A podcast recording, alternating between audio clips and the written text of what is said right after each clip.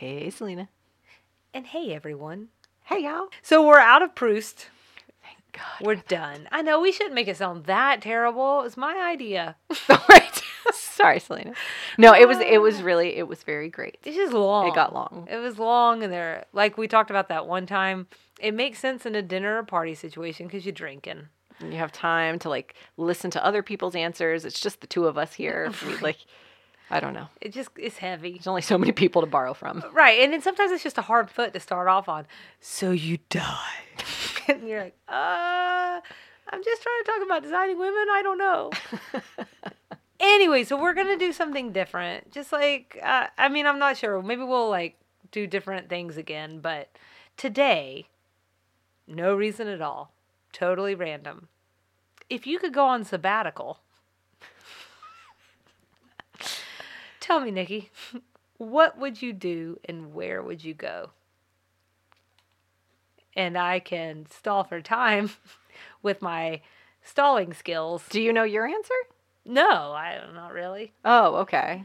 I mean, kind, but like mine is probably just really uh, like like a true. Sabbat- it doesn't have to be like a true sabbatical.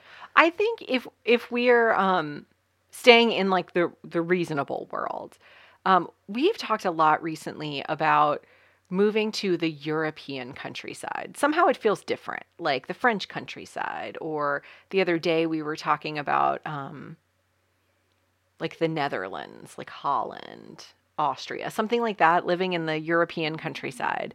Um, and we've actually had this conversation about like how cool it would be. Uh, it would be an extra wrinkle for you and me on the podcast, but like to be able to. If we could I'm figure coming. out, if we could, well, sure, you're in the suitcase.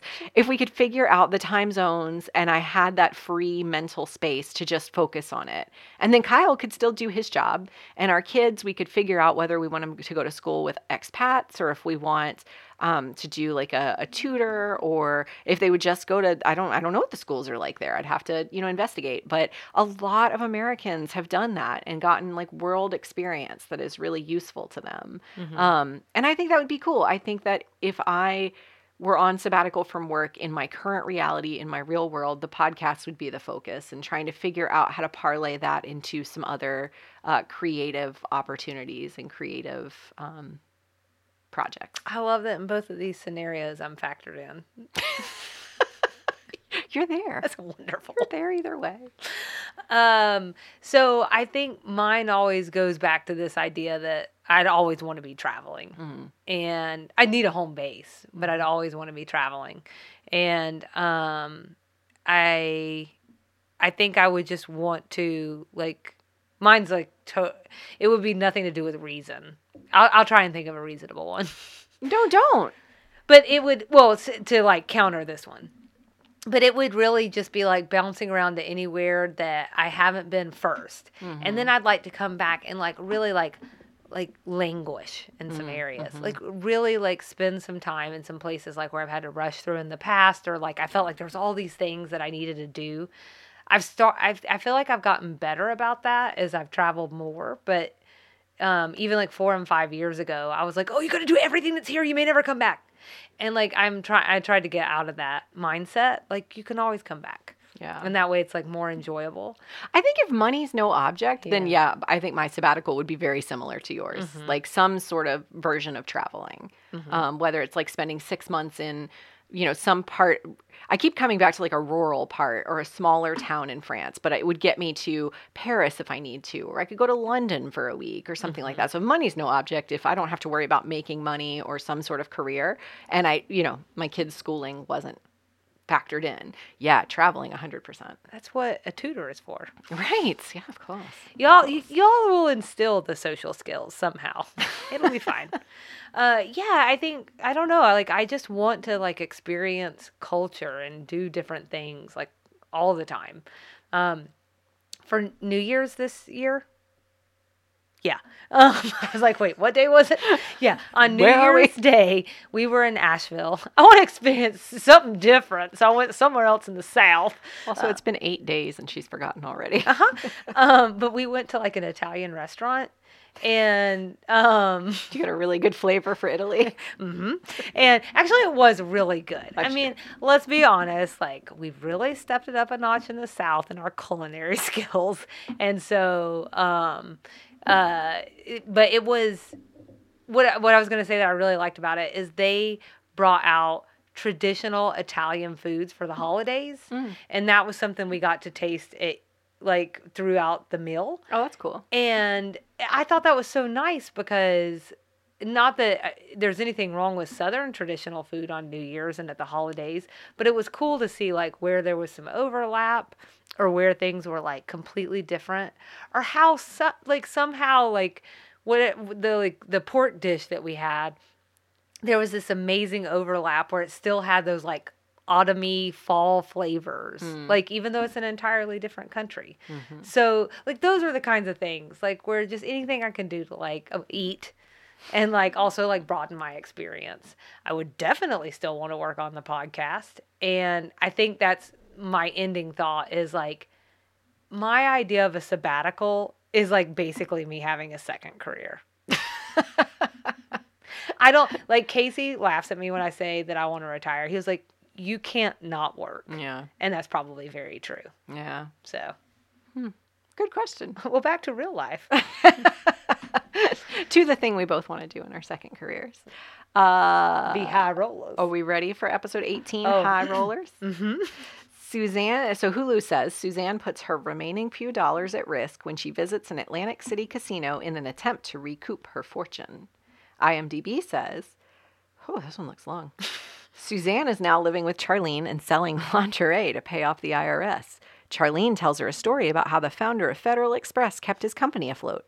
He went to Las Vegas and won enough money by gambling to make the payroll. Suzanne gets the same idea. She drags her and Anthony to her being Charlene, and Anthony to Atlantic City with her last $4,500. This aired on February 8th, 1988. It was written by LBT and directed by Harry Thomason. What do you think about those descriptions? I think that second one was definitely written by a user, uh, which I'm okay with, and let me tell you why. Because. I like the detail. I'm not saying I'm sorry, whoever that was. I'm not saying it was well written. I'm just saying like I feel like people get a nice little reminder of absolutely everything that happens.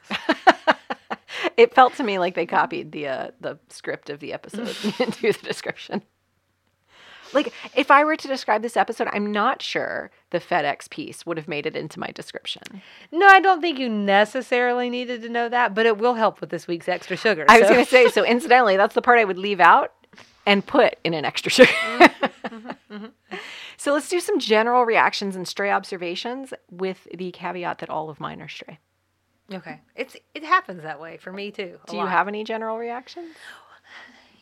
This is what I have realized is an addendum to something I was talking about when we met in a completely different time to talk about episode 17, Okay. which is this idea that like um more times than not we're told about things that happen versus shown things that happen. Yeah. And so this is another instance where like it's sort of taking me to ta taking me it's taken me two seasons to realize that that is a lot of the show. Mm. And I can't figure out like whether or not that's a sitcom thing, is it a this sitcom thing? I don't know, but th- this was like why are all my general reactions questions?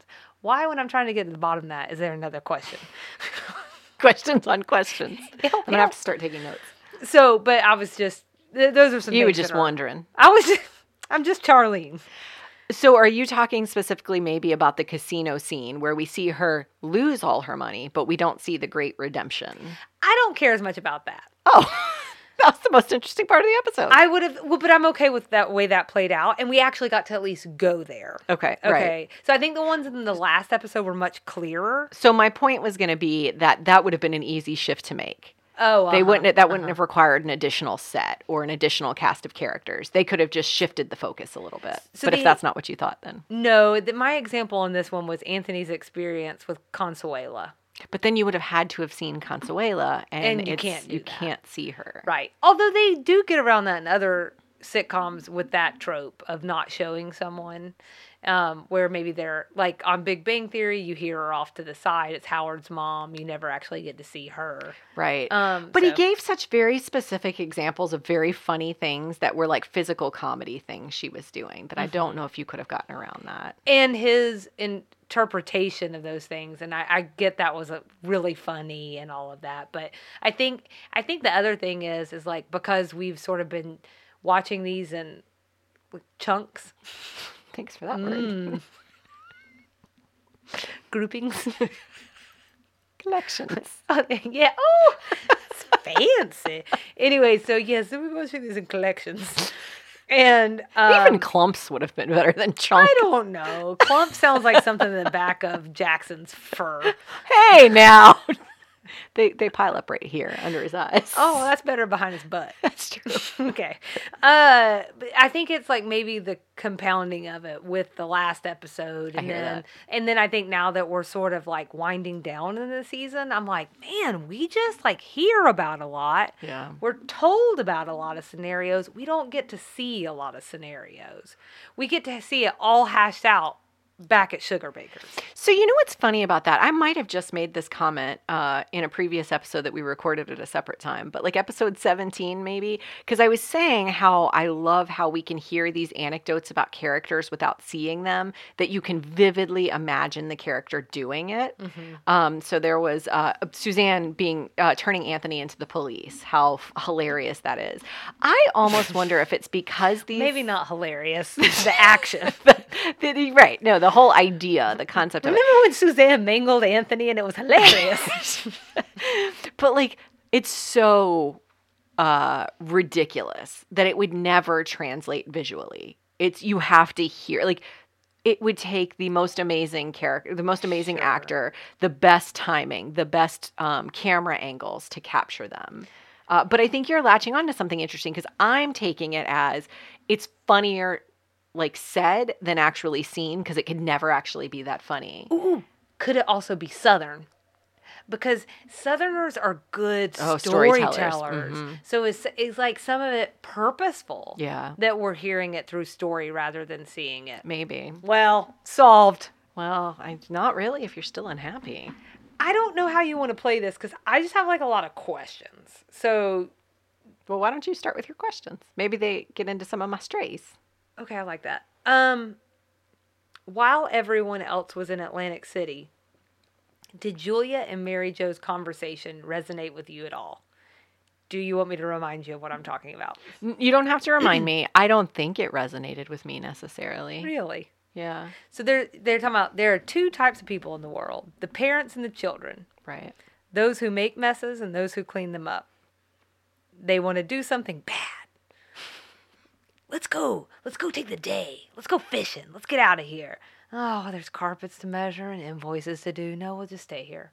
None of that resonated with you at all? Only because I don't get the sense that there are other people doing more fun things than me right now.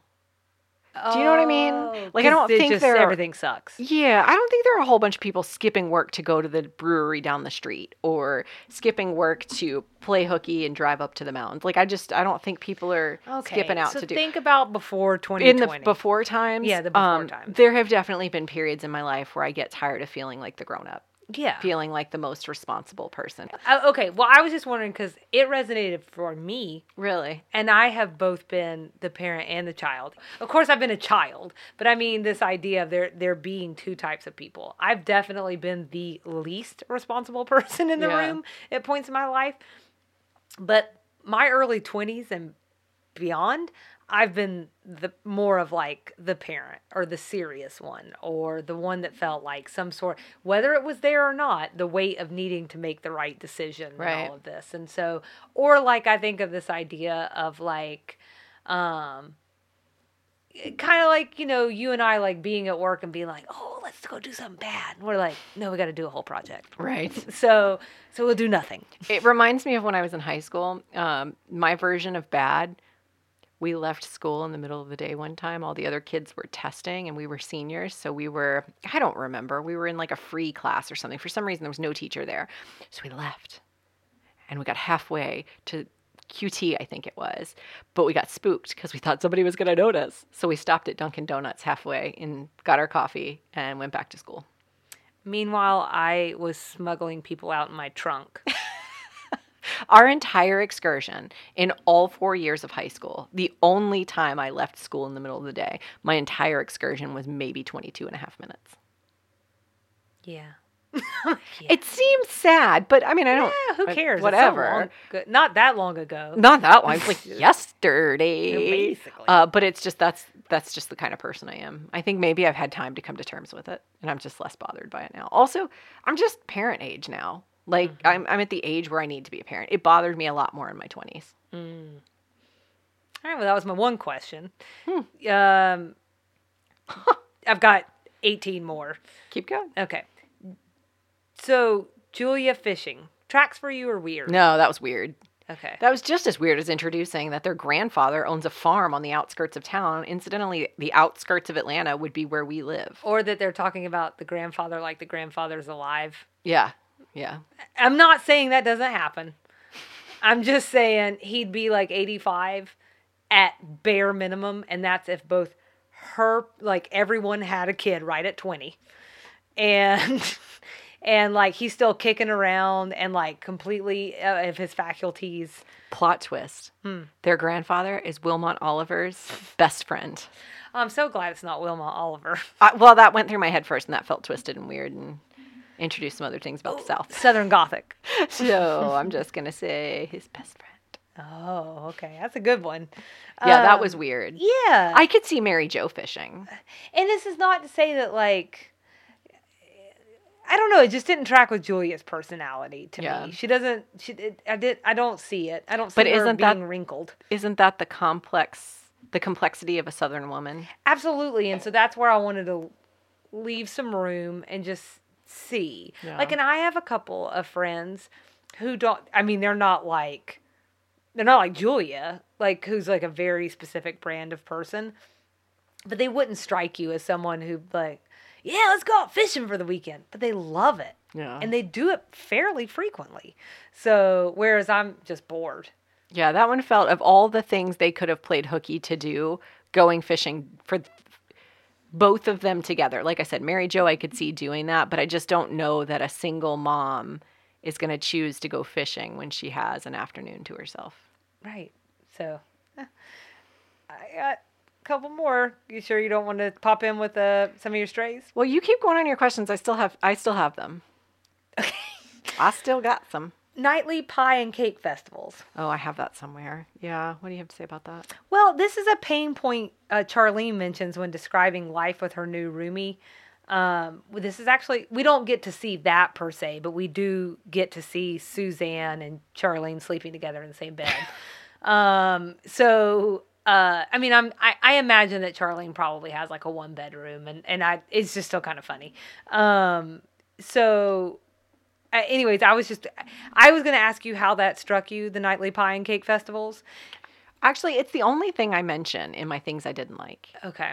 I feel like it's starting to build that narrative that Suzanne's a binge eater, that she's gaining weight. Yeah. Um, they mention later in that episode when they're in bed together um, that she's put on weight. Um, I feel like maybe it's consistent with the narrative of a former beauty pageant person, this caricature of who that person is.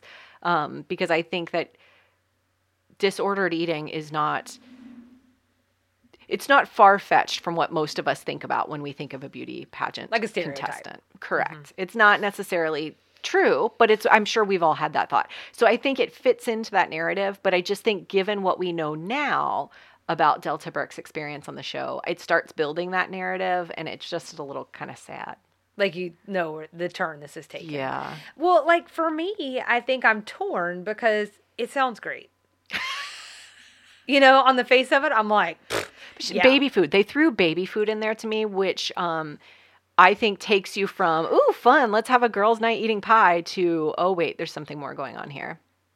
okay, okay. So sorry, did I throw you No, through? well, only because that's another question I had because I wasn't. It sounds like we may have taken that two different ways. Let on on the nightly pie and cake festivals. Um, obviously, I I agree with you that this sounds like a ramp up to laying like some some breadcrumbs or something, which I don't like because we know it's going to take an ugly turn. But I also just wanted to mention that we do get it's not just that that's mentioned, but also someone at the country club mentioned something about her weight gain. But no weight. Right. And so, oh, that's something I wish I had captured in my southern things. Anyway, Oh. um, so I think I just think all that is like a package together is probably not good news, but the festival. The festival part. It's the choice of words that threw you. And then I'm with you. So my other thing was like this is when you're talking about all those things, the uh, discount caviar, baby food, frozen pies, and cakes. We this is the rundown that we get of Suzanne's routine, uh, along with her also talking on the phone for hours every night. So I I just don't understand how the baby food. You think it was diet I think it was something. high in calories. I think it was something weird. It was something odd. Like I don't know that anybody has said baby food is the most delicious thing in the world. I don't quite know the intricacies of how that plays so into weird. disordered eating. I don't know if maybe it takes up less room in your stomach and you can eat more. It's like a binge eating situation. You just want to put as much in your body as you can, and that takes up less room. So you can actually enjoy some of the chewable foods and still feel that fullness. I don't want to get into eating disorders because I don't really know much about them other than I think they're sad and they're unfortunate. Sure. Um, but I think there was something to be had in there about that. It was a very specific example. Okay. And I was like, is this a mistake? I Oh. need to say something else because all these other things sound like these luxurious. Indulgent? Maybe not the discount part, but Yeah. um, it just was weird and I was very curious. Uh, Charlene bought Suzanne Missouri lottery tickets. Mm-hmm. Why not just Georgia lottery? I have an answer for you on that, Oh, but it's in my things I had to look up. I have an answer on that. everybody has to wait. The spoiler is because the Georgia lottery wasn't in place yet. Because I had the Oh, exact same question. door. 1992, I think, was the year. That's late. Mm-hmm. Um, Zell Miller. I'm so impressed. So impressed by you. Um, okay, my last question. Mm-hmm. Did you get caught off guard by Suzanne's introductions at the roulette table? I'll remind you, Anthony is her gambling advisor. now, I just thought, I, I haven't done a lot of gambling, but I thought saying that in front of the pit boss might be a little bit of a red flag. I think that's why the pit boss was there. As I said, sorry, this is just my card counter. I think that's why the pit boss was there. I think that was. I think that that whole section right there with the pit bull. Um, I think it all served to show how little she knows about gambling and how out of her element she was. Okay, I do have thoughts about that later. It, and Charlene is one of her oldest and dearest friends.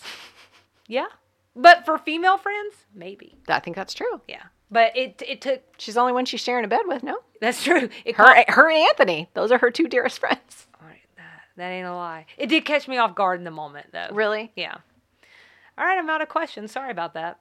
One of my strays was I loved how they um, talked about Suzanne spending an hour every day doing her makeup, then going back to bed, sleeping till noon. It sounds like wasted energy to what me. are you doing? But sleeping till noon doesn't sound half bad. It sounds like a mixture of this is my routine and I'm depressed, maybe. Maybe.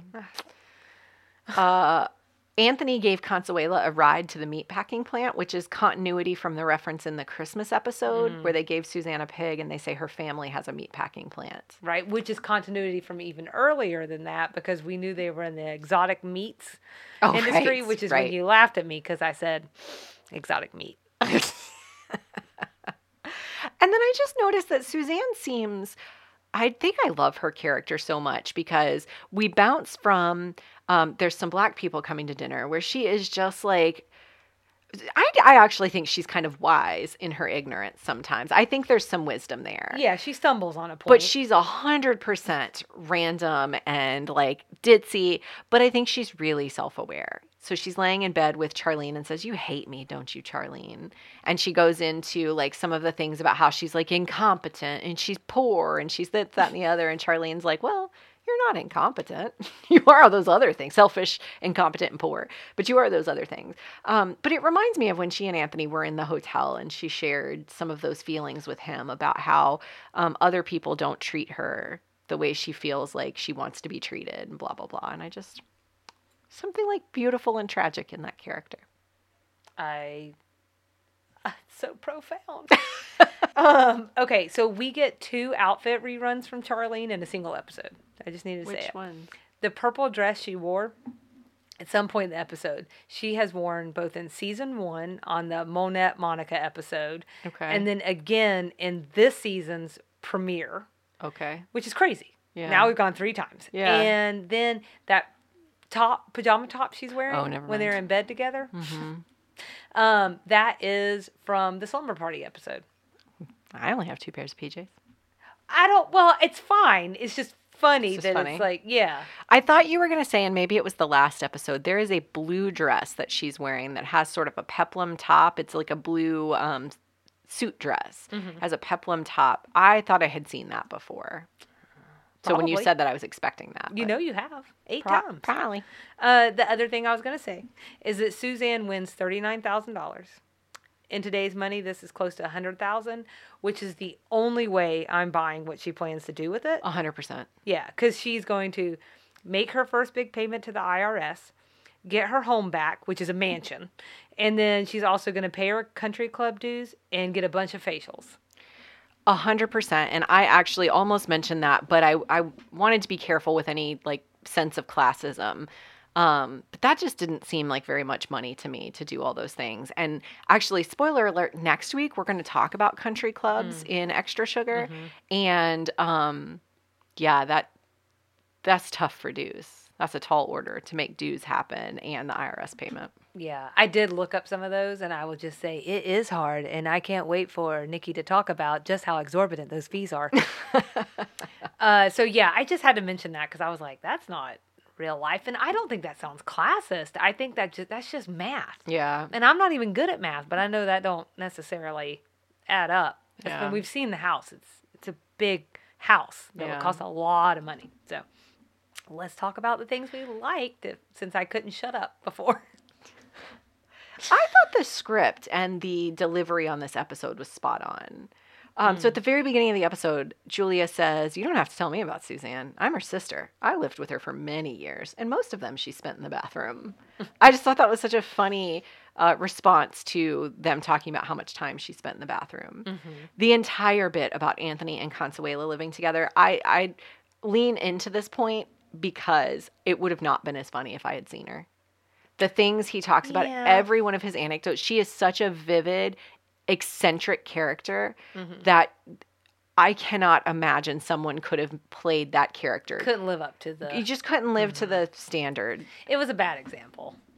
oh sorry No, my i've latched onto it Yeah, yeah, I've yeah. latched onto it It was a bad example. um, her writing her last address is the bowels of hell was just so funny.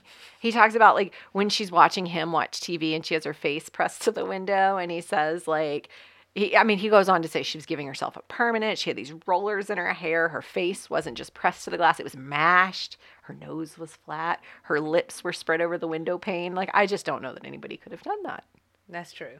um, on that this is all part of the script the other thing i really loved is um, the discussion between the ladies about the lingerie lingerie the very best part i almost said lingerie because i say that to be funny sometimes and i had to catch myself Oh, I would think you were talking about some sort of wrong form of lingered. there's a line in napoleon dynamite where they talk about get yourself a dang quesadilla Oh, and one yeah. time we were in mexico i think it was Oh no. and uh, I was it was with my family, and I was Uh-huh. joking with my brother and my parents about um, a quesadilla, a quesadilla, and I accidentally ordered a quesadilla. oh, I was no. mortified. So I have to choose my words carefully. Uh, but the discussion about the lingerie was so funny. When Julia learned about edible underwear, her delivery was hub. She said, "What'd she say? What'd she say?" It was just so Oh, funny. that's funny. I wasn't paying as much attention to her. She she says, um, "What did you call it?" And then Suzanne repeats it. She turns to Charlene and she goes, "What'd she say?" And then uh, Charlene follows it up with, "But who would spend good money on underwear just to have a loved one eat it off? Not say like have their me up. husband or their boyfriend, loved one. For some reason, that terminology was so much funnier. Yeah, I agree. But I just thought all of that script writing and delivery was hilarious. I agree. And I so this is also on my likes as well. Yeah. Did you have some other likes? I mean, I'd like to spend a night in a casino with those three. I feel like that would be fun. Absolutely. Yeah. Uh, oh, and then I'll the, I'll say the last thing that I really liked was watching Suzanne dump her money out on the table. I feel like that must have been really gratifying. Yeah. She took her bag and just dumped it, and then follows up with her two lessons. You can get something for nothing, and gambling does pay. I love that. I thought it was great. Yeah. Um, so I just I'll tack on to the part about lingerie that I the other part of the conversation that was funny. I think this is Mary Jo. She goes, I mean, who thinks this stuff up? Can you imagine the factory where they make this? That there is actually a person out there who who who works as an underwear taster on an assembly line. What would you tell your children? What would you tell them? well, I have an answer. fruit roll-ups. I'm thinking like just tell them you work in a factory. Oh yeah, they don't care. You don't have to bring up the yeah, they don't care. Um, and I don't. Yeah, this is getting technical, but I don't think edible underwear customers are overly concerned with the taste. I have to That's tell you all. something though. Going back to what would you tell your kids? You think they don't care. Every day I ask my kids what their favorite part of their school day was. Like, tell me about something fun you did. Last night, laying in bed, Landon, my four year old, says, Tell me what you did at work today, mommy. And I started telling him what I did at work. And he goes, No, no, no, tell me, tell me what you did at work. And I was like, What do you mean? And he goes, like, the stuff you did. Like, not just working on your computer, the stuff you did. And so then we had to go into the meetings I called into and what they were about. So some kids care. And he like paid attention. As much as a four year old can. Okay, okay. He asked informed questions. That I was- guess so. Wow. Uh, all that to say that you can still frame it if that's where you work. That's true. I do think I would care about the flavor of. I'm bouncing around now. I've, you've No, lost no, me no. entirely. We're we've been recording a long time today, so um, what flavor edible underwear do you want, Nikki? I strawberry. oh, Strawberry is my favorite fruit roll up, and I I equate it to a fruit roll up. yeah. It's probably the same thing. Mm, fruit roll-ups are delicious. Watermelon would be good too, which I think is the flavor. No, she said cotton candy. Oh, Never mind. I'm less Watermelon. excited about that. But you love cotton candy, right? I do. Okay, I didn't think I was making that. I up. mean, I don't know if I would like it on underwear. well, you never know till you It's try. true. So I would say Christmas is around the corner, but it's not. It just passed. I like that we leave Sugarbakers at least technically. Yeah. So I mean, are we on the cruise ship from earlier this season? Yes, probably. But this time there's like a casino table in it. You can tell that I also am very familiar with the lingo. it was a C R A P S table. That's how Charlene says craps. Oh yeah, She can't say it. that- which surprised me. I didn't never know that she was that precious. Craps and that she words. couldn't say craps. um, and then uh, my last like is Suzanne singing the name game because Consuela told her it's an old Haitian chant for good luck, Oh my gosh. which is exactly what she should have told her. Going back again to something you said um, in a recent episode about their delivery and that sort of like sing song melodic way they deliver, the way she did the name game was just Catahuela. It was just so amazing. Every time I heard it, I died laughing all over again. Yeah. Although if I had been there, I probably wouldn't have thought it was as funny. it's crazy. Um, yeah. All right. What about what you didn't like? So I was alluding to this earlier. This is like at the casino. I'm not going to frame this like a question because I feel like I've asked you enough questions. Oh no, I like the questions. Okay, well then, all right, fine. Did Suzanne's character feel somehow off to you at the casino? But I'm gonna guess no. Oh, No. And so for me, it for me it did, or she did. So not like where I disliked it. I was okay to suspend belief because I like this episode. Okay, um, but from other bits of the show, I think that we can interpret that Suzanne is pretty well traveled. Um, and I think that you know they come from old money, so she's pretty refined. You know, it's it's not just because she's wealthy, but they have made it very clear that she's in that world and of that world. Like earlier in the season, we even go through this whole plot where she's teaching Anthony all these things that he needs to know. Um, I'm having a hard time believing that she'd be a fish out of water there. And I know it's Atlantic City, and I know Atlantic City has some like reputation about maybe being like a sleazier Vegas or something. Not to be mean to Atlantic City. But what they made that casino out to be was like a nice casino. I mean, for like the show's uh, production value, and people were really dressed up and like all this stuff. And and I just find it hard to believe that she's never been in a casino situation. That's a, something that rich people do. They find themselves in those situations. Like Oh. benefit nights Yeah. are often like these casino nights. Like this is something that I think is pretty standard. So I find it pretty hard to believe that like she just doesn't know anything to do here. I can see where you would feel that way. I'll say that my counter to it was actually I didn't see her as a fish out of water in the sense of like not fitting in. Like I didn't see her as less classy than the people around her. I think she's more animated and I think those people didn't really care for that at the table. But I've been in casinos before. I hate being at um like gam I'm going to call them gambling tables too. But like I've been at the tables before and you have to be so prim and proper because the pit boss is watching people. I wouldn't have a problem with it because I'm typically losing. But I just feel, I always feel like I don't know what the rules are. I feel like I'm not doing things the right way. So I think she's just a little more animated. I felt like she was appropriately dressed like you would expect. Her hair looked amazing. I feel like if she, you make a good point about the benefits, benefit events, like I feel like she would find herself on the arm of someone who is gambling and doing the right things.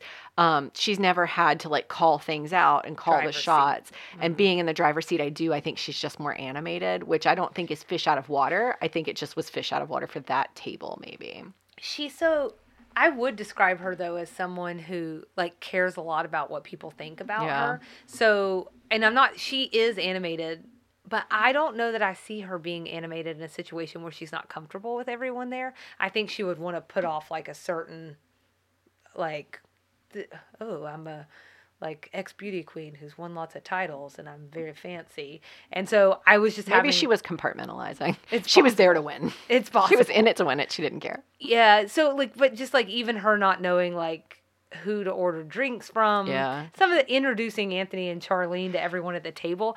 I get the whole Southern manners thing, Yeah. um, but something felt off to me there. She'd probably been drinking. She was probably on some That's true. adrenaline.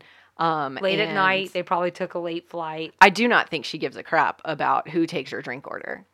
I think her point was, can you tell them then? Like somebody take my drink order. I don't care who it is. It's so funny. I almost wrote in the things that I thought were going to be your counterpoints here. And then we're almost everyone I made. um, well, I thought about them, and did, that did you one write I down lay off Suzanne? I do agree that it's very possible that she would just give her drink order to anyone because Yeah. she doesn't care. Well, they had that whole thing from Julia about how selfish she is. Yeah. She's laid across people on the airplane. She doesn't even intend to. It just happens. Yeah. I think what I would have believed more, or maybe even what I would have liked to have seen, is perhaps more of the culture of Atlantic City today, where, sh like, her fish out of water would be in the sense that she's in a sea of sweatpants and fanny packs, whilst in cocktail attire and furs. I've never been to Atlantic City, so I don't know what it's like. I've been to Vegas and I've been to some of the um, quote unquote nicer casinos and some of the like the old Vegas, which I think are the less nice casinos, and I've seen the range in the same room. So I don't I don't know what to There's the high and the Atlantic low, City. right? Mm-hmm. Uh, I, I I think it's probably similar, mm-hmm. but like on a smaller scale. I've been to Vegas. I have not been to Atlantic City, but its reputation precedes it, mm. and I think a lot of it I've seen like in shows. So maybe I'm just getting the wrong stuff. But that vibe, that is like played as like a funny thing in a lot of shows and mm-hmm. something that people probably relate to. So I imagine that some of the sweatpants and fanny packs, there's some truth in it. Yeah. So, but that was that was it for me on didn't like. Are you ready to rate this sucker? I am. Okay, what you got? Uh, I didn't write one down. Uh, that happens to me Oh my sometimes. gosh. You want me to give mine while Yes. you're okay? So I gave it three point seven out of five nightly cake and pie parties with Suzanne. Oh, with Suzanne. I like that part. Yeah, I want to like I want to have it with her. I think that we could really have a good time. um, I I like this one. Funny lines, funny situation. I like that it ends happily for everyone. It even ends happily for Julia and Mary Jo because they do go fishing. They're like, screw this, I'm out of here. Um, I love that. So I would call this one above average and enjoyable. Yeah, I would definitely. It's definitely a four. I was waffling on whether I wanted to give it a higher score because this also, very similarly to episode 17, was an episode that I was I was excited. Like I thought it was fun to rewatch a couple of times. Um, I felt like I got something new and funny every single time. I absolutely just I, I every time Suzanne has a storyline, it's just she's so funny. She's Yeah. so funny. And I like the um the worst of her in the opening, hearing all these horrible things about her. Then you get the flip of the actual vulnerable her where she says like she's self-aware and she knows people are annoyed by her and she knows she can't change these things about herself or she's not making the effort to, but she knows she's self-aware. So, I like that. Yeah. I'm just using your rating scale too. Oh, that'll work. It's probably easier than you're trying to think of one on the fly. So I get it. Maybe. Um, but if you come up with a good one for the end, you let me know. I almost want to give it four craps. I think that would be excellent. I also like want to turn CRAP into like an acronym. But that's another time. Um, combination of either 80 Southern or unknown references. I didn't have anything there. I have one that I feel like is probably going to cross over one of yours. So I, I apologize. if Okay. this just really takes your fun away. but it's unknown and Southern, and it's Fred Smith. So this is the story that Charlene mentions, and it's also going to be what leads to today's extra sugar. Um, but Fred Smith was from Arkansas, and he is the one who started uh, Federal Express or FedEx, and um, it like I I think it's interesting that it caught both of our attentions, like because we didn't notice it in the first one, like our first watch. Oh, right. Like. Yeah. Um, and also the name Fred Smith. Sorry, Mr. Smith. Sounds very made up. It sounds super generic. Uh huh. yeah. And I think maybe she even says Federal Express or something, and I'm like, who? Uh, Yeah. You know, because I think we're just so much used, more used to calling it FedEx. FedEx. Yeah, but he did reportedly save it from the brink of bankruptcy in its early days with blackjack winnings in Vegas. The only difference is he turned the company's last five thousand into twenty seven thousand, not two hundred into thirty five thousand. I do think there's a big difference between five thousand dollars and two hundred dollars. I'm just I am super curious to hear what's in extra sugar because I thought that was all going to be an extra sugar. oh So I didn't even cover it in my references. Oh well perfect. I wanted to leave it for you. Oh, that's is sweet. Um, so that part's taken care of, and then this inspired what we'll do in Got it. extra sugar. Got it. 80s things. I didn't have anything. I had Suzanne talking on the phone for hours and hours at night. Mm. That continued into the 90s and the early 2000s, but I just figured I'd mention it. My grandmother used to spend hours on the phone, and so if we were trying to call her or if we were at her house, it was always she was she usually didn't do it when we were there, but sometimes she could spend a real long time on the phone feeling like she was talking about nothing. I think it's uh, okay. So both both of my grandmas were like that, and like one of my grandmas, she told me that her and her friend would talk all day long while they did chores around the house. They were both housewives, and they would just like to keep themselves entertained. Because they didn't have the Sweet Tea and TV podcast. That's right. It would be so different today. They wouldn't even have a relationship. You wouldn't have to talk to other people if you just listened to our podcast. what podcasts are for. ah, Southern things. Uh, I have something that uh, is kind of southern, but I had to look it up, so I put it in the next section. So I'll save it for there. Oh, okay. Mary Jo says that take the hair off a sweater. and I don't really know that's a southern saying, but it sounds super southern. That was one of the lines I really loved. Where she's like, "Ooh, that was chilling." right. And this is talking about something creepy Consuela does. uh, we get another episode of Little Rock, Arkansas. We did a couple of episodes back. And um, this is, again, where Charlene meets Fred Smith. Oh, right. So I guess, like, she knew him. She had a much, it sounds like a more impressive network in Little Rock than she does in Atlanta. Yeah, yeah. I think. Well, I think she worked in like, uh, like a high power attorney's office or a government office or something. Yeah. Attorney General. Oh, okay. So yes, Yes. Elvis. So he gets mentioned. I so I Ah. had to, I didn't put this in my notes, but I ended up looking up Elvis because I was like, when did he die? Oh, I because if the plate gonna ask who hadn't been washed since he died, oh, there's so much more to that plate. 76, 77. 77. Okay, So it would have been over a decade that's. of an unwashed plate. I don't think that was the problem. I wouldn't have been excited to see that. Might be the swindling that's a problem. Sure. But they weren't asking for money. Yeah. just sex. Um, so uh, references. I know you have at least one. I had to look up beauty treatments made from the placentas of sheep. This came up a couple times. Oh, Yeah, yeah, yeah. Charlene mentions that this is part of Suzanne's nightly while she's on the phone, she gives herself really intense facials, including uh, these things made from the placentas of sheep, which she knows because she accidentally ate them, which sounds disgusting. This is 100% still a thing and Okay. 100% real. I found a 2015 Hollywood Reporter article that said Harry Styles, Kim Kardashian, and Victoria Beckham line up for these more than $500 treatments. And there was something like the stem cells in the placenta penetrate the skin better or something. I don't. It was mm, not for me. Hmm. Sounds cruel in some way. I don't know. Uh, I had to look up when the Georgia lottery started, and I just mentioned this a minute ago, but I'll just add um, the government run lottery was explicitly allowed in a 1992 constitutional amendment to Article 1, Section 2, Paragraph 8 of the Georgia State Constitution, approved in a referendum. It was like a really big deal. Is that when Hope came along?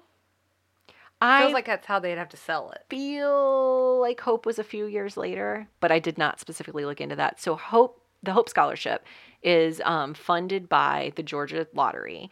Um, if you are of a, of a certain generation of college students, it may have been what made it possible for you to go to college because it covered uh, your tuition, your something enrollment fees. I don't remember all the fees for college, but it covered the major fees. Um, it gave you a little bit of a book stipend, but n- unfortunately not enough to cover um, all of your books. And then you paid for like room and board and your food. Very so helpful. it saved. Yeah, like honestly, I am so grateful to that because that's what made it possible for me to go to school. Uh-huh, Uh, but I. I don't know the answer to when it if it came along at the same time. Thank you, Hope Scholarship, Thank you. and all lottery ticket buyers. Um, and then the last reference I had to look up was the name game, uh, which is the Consuela thing. So this is an American popular music song co-written and performed first by Shirley Ellis. It's a rhyming game, and it is exactly as um, Suzanne does it. There are rules for it. So, like, if you there's something like they use the word Billy, so Billy, Billy, oh illy. You just like something weird about how if it starts with certain letters, you do it a certain way. Yeah, there. These are the kind of things that I really know how to screw up. I actually was very afraid that you were going to ask me to play it, so I went ahead and like wrote yours down. I wrote yours down, but it's easier for me just to do it. Oh, really? Selena, Selena, Bobina, Banana, Fana, Fofina, me, my, Momina, Selena. Nicky, Nicky, Bobicky, Banana, Fana, Foficky, Fee, Fi, Mo, Mickey, Nicky. Mike, great job. My name feels like it has the capacity to make you say something unintentional, like a dirty word or something. Do you want me to do that version? Yes, please. Beth, no, that's for I'll probably Sweet Tea and TV up. After Dark. Is that what you called it? Yes. I didn't say it right. After dark. That's why. You just need to add that in as all. I had to look up croupier. Croupier. Oh, oh. I had no idea what that was. the Even crap though I've stealer. heard it before. Mhm. Yeah, and it's it's uh specifically for roulette. Oh, oh, so not the crap stealer. So yeah, no. Okay. yeah, yeah, yeah. Yeah, yeah, yeah, no. I mean, this is just what I read, so I could have read something wrong. And I don't, um, because like I was like, so why don't y'all just say a dealer? But dealers are specifically for Dealers are something different. They are. They're specifically for like poker or blackjack. Um, but it, a croupier is an employee who collects and pays bets and assists at the gaming tables. But it's usually that they're in charge of roulette. Oh, so who's in charge of craps? Charlene. Yeah. It, it might be craps too. That's why I was saying. Okay, like, I think it is. this is like my notes from a couple weeks ago. Give me a break, Nikki. Sorry, I'm sorry. I don't care. I don't care. Give me a break. God. I don't care. You're fine. Ah. Cut lines. I had two that I wrote down. Okay. This one was at the very beginning. There was, um, I think it was Julia and Mary Jo having a conversation. Um, and Mary Jo says, I do feel kind of sorry for her too, though. Losing your life savings is pretty tough. Um, Julia says, having to lease out her house is the tough part. I think she could deal with everything if it wasn't for that. That you can't hide. Everyone knows about it.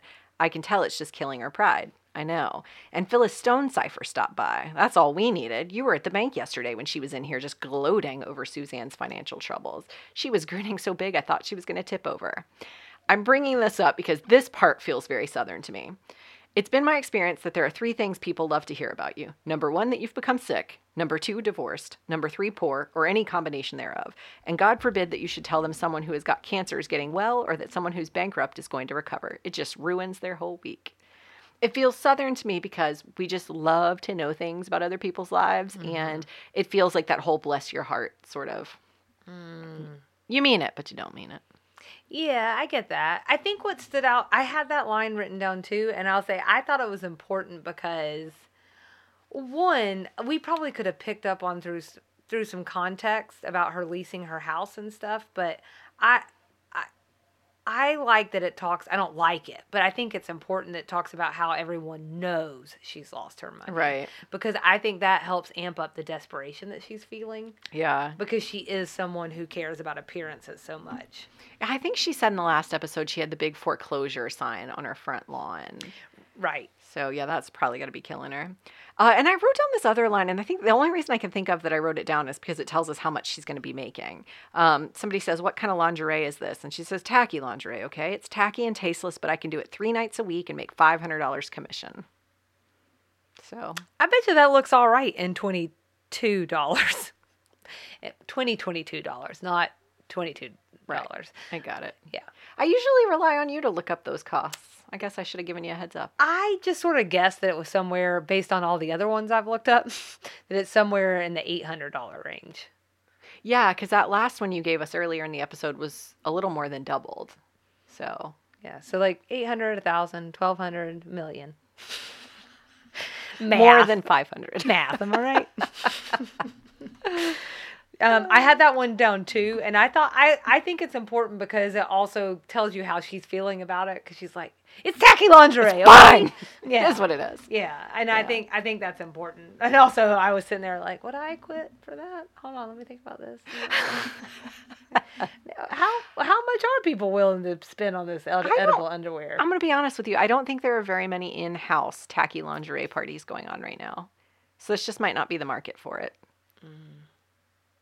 Oh, because of COVID. Yes, ma'am. Oh, gotcha, gotcha. I mean, like, also, I'm like not gonna do that. There might be a market on TikTok to do something with tacky lingerie. I just don't know that it's selling it.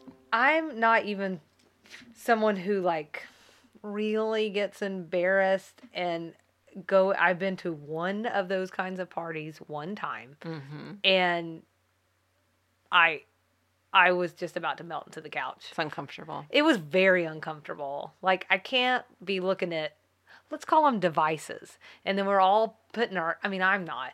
Well no I was Hold finish on, the hold sentence. on, Finish hold on. sentence. I mean, just like everybody's like holding everything and passing it around and like putting it- looking at it. Yeah, so I was like, okay, let me let me flesh this comment out. Flesh, Flesh. is a terrible term to use. It is. You don't know why? Go look it up, people. Oh, Anyways, it was just a lot. Oh, I'll tell you some more offline. so Tune into Sweet Tea and TV after dark. that's right. Maybe we do have another podcast going. I'm telling you. Ooh. Spill that vodka tea. Oh God. All you have any more cut lines? No. Okay. So next episode, episode 19, the incredibly elite bona fide blue blood Beaumont Driving Club. It's a mouthful. We'd love everyone to follow along with us and engage Instagram and Facebook at Sweet Tea and TV. Email sweetteatvpod at gmail.com, www.sweetteatv.com. Leave us a rating and review anywhere you listen to the podcast so we know you're listening. Uh, and hang tight for extra sugar this week. What you got, Selena? Well, we're going to talk about great comebacks. Oh. so we'll see you around the bend. Bye.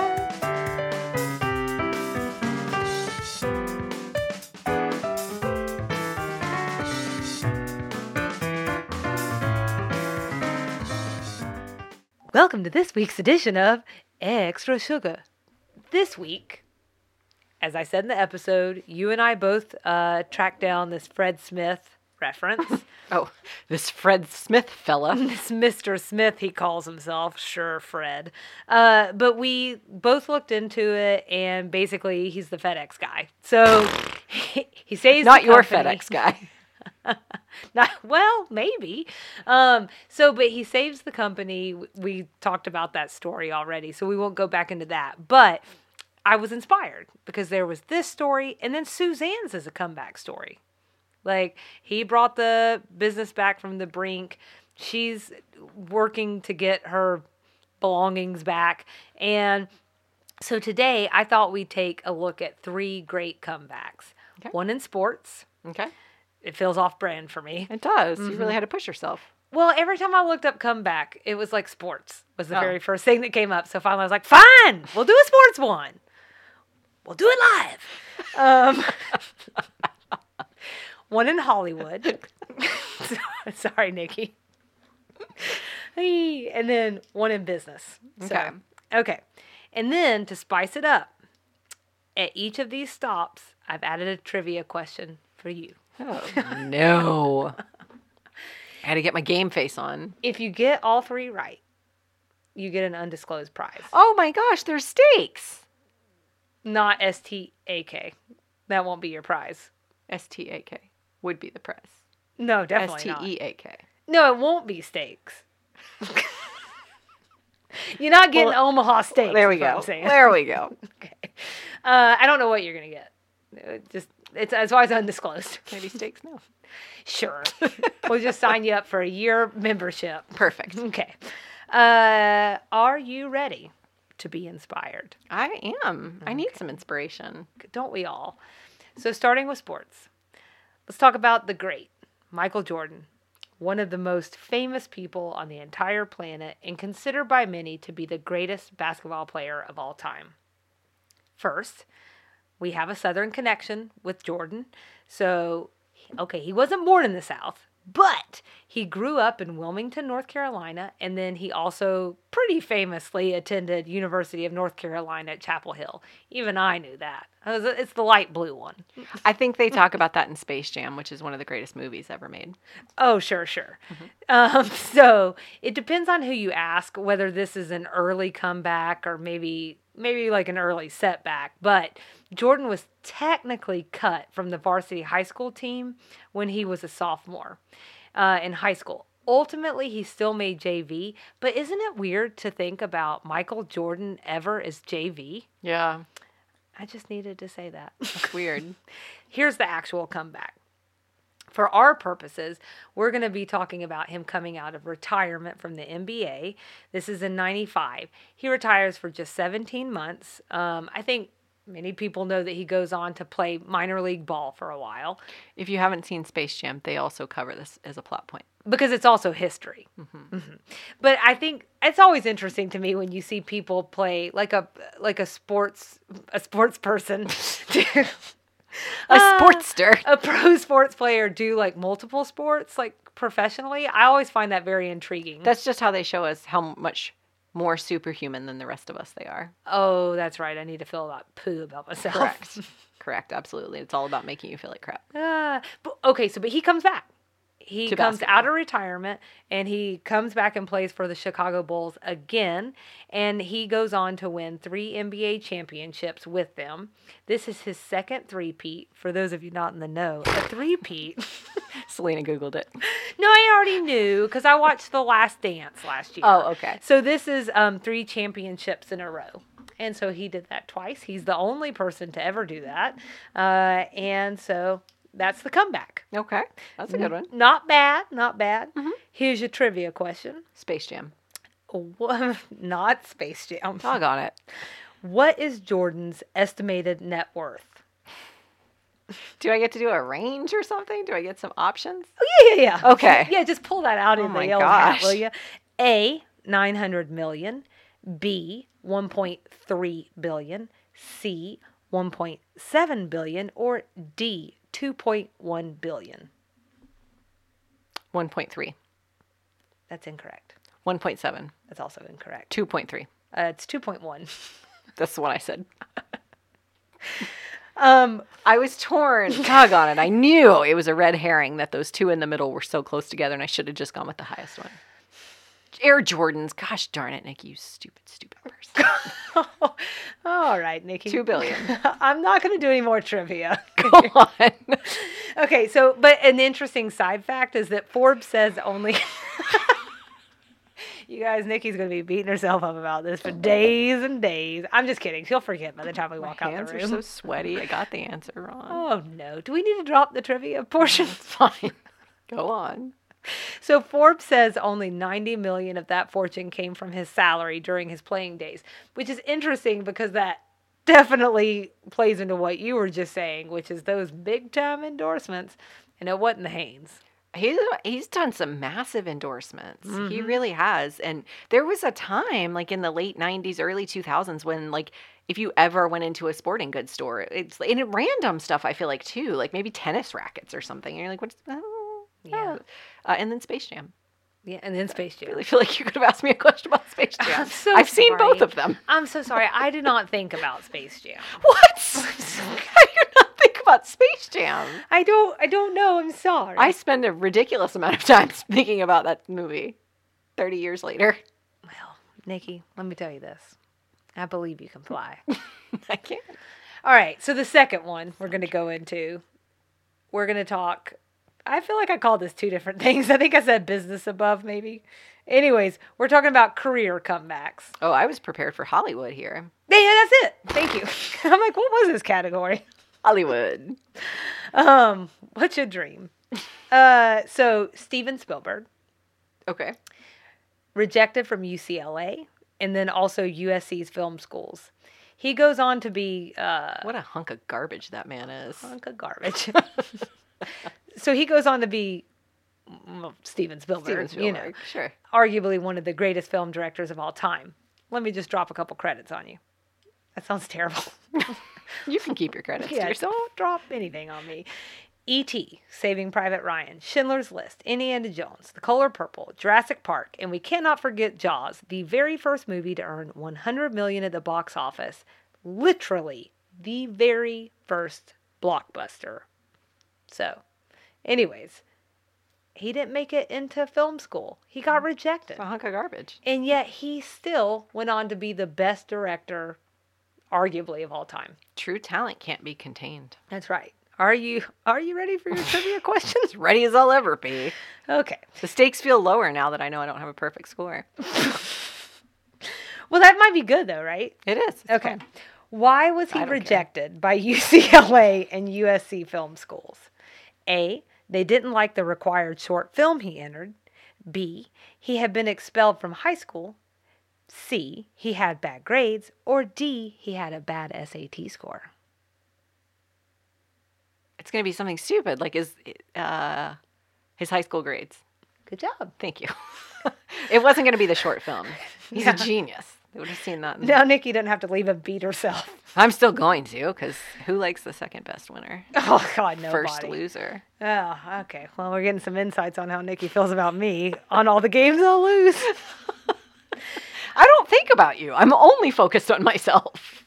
And let that sink in, ladies and gentlemen, and everyone else. Okay, so our very last category is business. Business. I did write this one down. Okay. So before I talk about the business comeback, I do have a question for you. Mm-hmm. Is there any one business that might come to mind for you that you think I might cover when talking about mega businesses that made a mega comeback? I'm going to guess it's either Microsoft or Apple. Apple. Mm-hmm. I mean, it was just, I looked at list after list after list, and it's absolutely impossible to have this conversation and not talk about them. Uh, It's funny you say this because I saw an Apple commercial, uh, an iPhone commercial the other day, and it got in my head thinking about um, how we used to have iPods. And I remember my very first iPod and feeling feeling all the things I felt about it, and it's just mind blowing to me. So that would have been like 2005, 2006. Mind blowing to me how now how changed the world is, and how so many people have iPhones just in their back pockets, and it's just a critic. It's changed the way we live. Uh, It absolutely has. Uh, so in 2021, I saw a couple of different things, so I'll share both. I'm sure one of them is right. exactly. Anyways, Apple was most, uh, excuse me, it was considered the most valuable brand in the world with an estimated value of 263 billion. Good lord. But I also saw something else that said maybe like in the last couple of years, it was the first brand to cross the trillion mark. oh, So I'm like, come on, guys, which one is it? Either way, I think they're making some pretty good money. yeah, it so sounds like a lot. millions, trillions.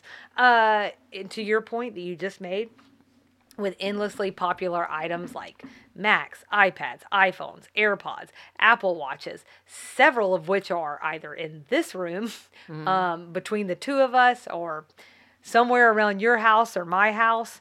I mean, it's hard to remember a time when Apple did not reign supreme. That said, uh, when you look in the cus- the um, history of the company, they had like an initially meteoric rise in the late 70s and 80s when they were just a computer company. And but then there was like struggles and they even cut loose famously uh, Steve Jobs who co-founded it. And then the next dec- decade or so was marked by ups and downs and then general flailing and then eventually failing of Apple but they wind up bringing Steve Jobs back on, and the rest is stuff of business legend. Um, he forges an alliance with Microsoft. I think Bill Gates is even quoted as saying, like, the worst thing I ever de- did was like inject money into them because they wound up becoming this behemoth. He does okay too. He though. does just fine. He'd be all right. Um, then uh, Steve Jobs also goes on to broaden the portfolio from just being computers to all of these other things that we know so well today. And then he opens Apple stores. This is at a time when they're like, uh, this is not a direct to consumer time, but he thought that was the way to go, putting products directly in front of consumers. And I think we could say he was probably right this is really a twofer, honestly, because it's Apple's comeback, but it was also Steve Jobs' comeback. Uh, and you know, we all love a BOGO. Are you ready? I wish I could get a BOGO iPhone. that, would, that would be lovely. Buy your house with an iPhone. Right, the cost is just really something. I'm ready. Your final trivia question Which of these are not true of Steve Jobs? Not true. A. He hated the idea of Apple's Genius Bar. B. He was adopted and didn't meet his biological sister until they were in their 20s. C. He not only helped found Pixar, which was eventually acquired by Disney, he was an early supporter of a little project that eventually becomes Frozen. Or D. He was on Fortune's list of America's toughest bosses. I'm gonna go with D. Ah, that's incorrect. I did. I, hey, I didn't finish. I was gonna go with D and then changed my Oh, mind. sorry, sorry. I want to go with the adopted one. Okay, the adopted one is not true. I know. Give me a second while. I, yeah, it's not true. Not so true. it's right. Right. Right. Right. Yeah. Okay, but it is true. I wait. Huh? So wait, is that the end? Hold on. You want to know Okay, which one? I'm confused. That's not the answer I want to give. Oh, okay. I want to give the first one. Okay, that he hated the idea of Apple's Genius Bar. Yeah. that's what's not true. No, C. Am I the context clue now? that is absolutely correct, Nikki.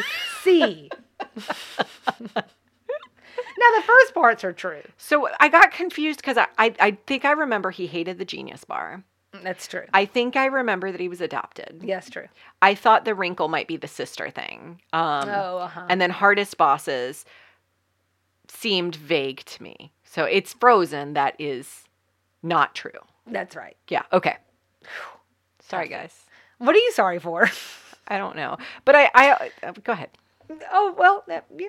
But it really is America's toughest bosses. It was a hard question. Well, you threw a curveball in there asking me at the beginning, Not. not, as a no, not as Oh. a true trivia question. You asked me which company might you be talking about, and I got the answer right. So I feel like when that wasn't originally included in the original list of questions, given that I just got that question right, technically I got three questions, and you you intended for three trivia questions. So I feel like I won. I think I'm going to enjoy listening back to this. That's what I think. okay. Is there anything else that you would like to add? or has that got you about squared So away? he did not invest in Frozen, basically. No. Did you just Not make that that, I know up of. completely? Totally made up. Oh, okay. Yeah. Totally made up. Oh, I read Steve Jobs's um, biography. Oh, did you? Mhm. hmm several years ago. Um, so him being a difficult boss, I could believe. I think that's Yeah. where I knew the Genius Bar thing from, It made uh, laugh. and a maybe lot. the adopted thing that he hated the Genius Bar. Yeah. I think um, He was like, nobody wants to go in and talk to a bunch of dorks. right, I was like, wow. right. Yeah, I think that that's what's so fascinating to me. And I love to read biographies and autobiographies of people like that, just like mammoth people in the business industry, because they have really, really good instincts. And sometimes they just make bad calls. Sometimes they just say the wrong, you know, like pick the wrong horse. I was listening to something recently that said like instead of reading help books, we should be reading biographies A hundred percent. because that is really the nuts and bolts of like overcoming something Mm-hmm. or like a great comeback or like It's also personal. and it's like failures and successes Right. and it and that's like a lot of what this is is talking about the fact that you know we all we all have the ability to be great and we all have the ability to not be great so As I know all too well by today's quiz. okay well on that note everybody loves a good comeback myself included and of course uh, we do because it reminds us that even giants have stumbling blocks Even the best have to hit the pause button or start over. It's human, it's real, and it gives us that fuel we all need, that little nugget of hope. Yeah, I could be a Jordan, a Spielberg, Jobs, and you know what? Yes, you can. That's this week's edition of Extra Sugar.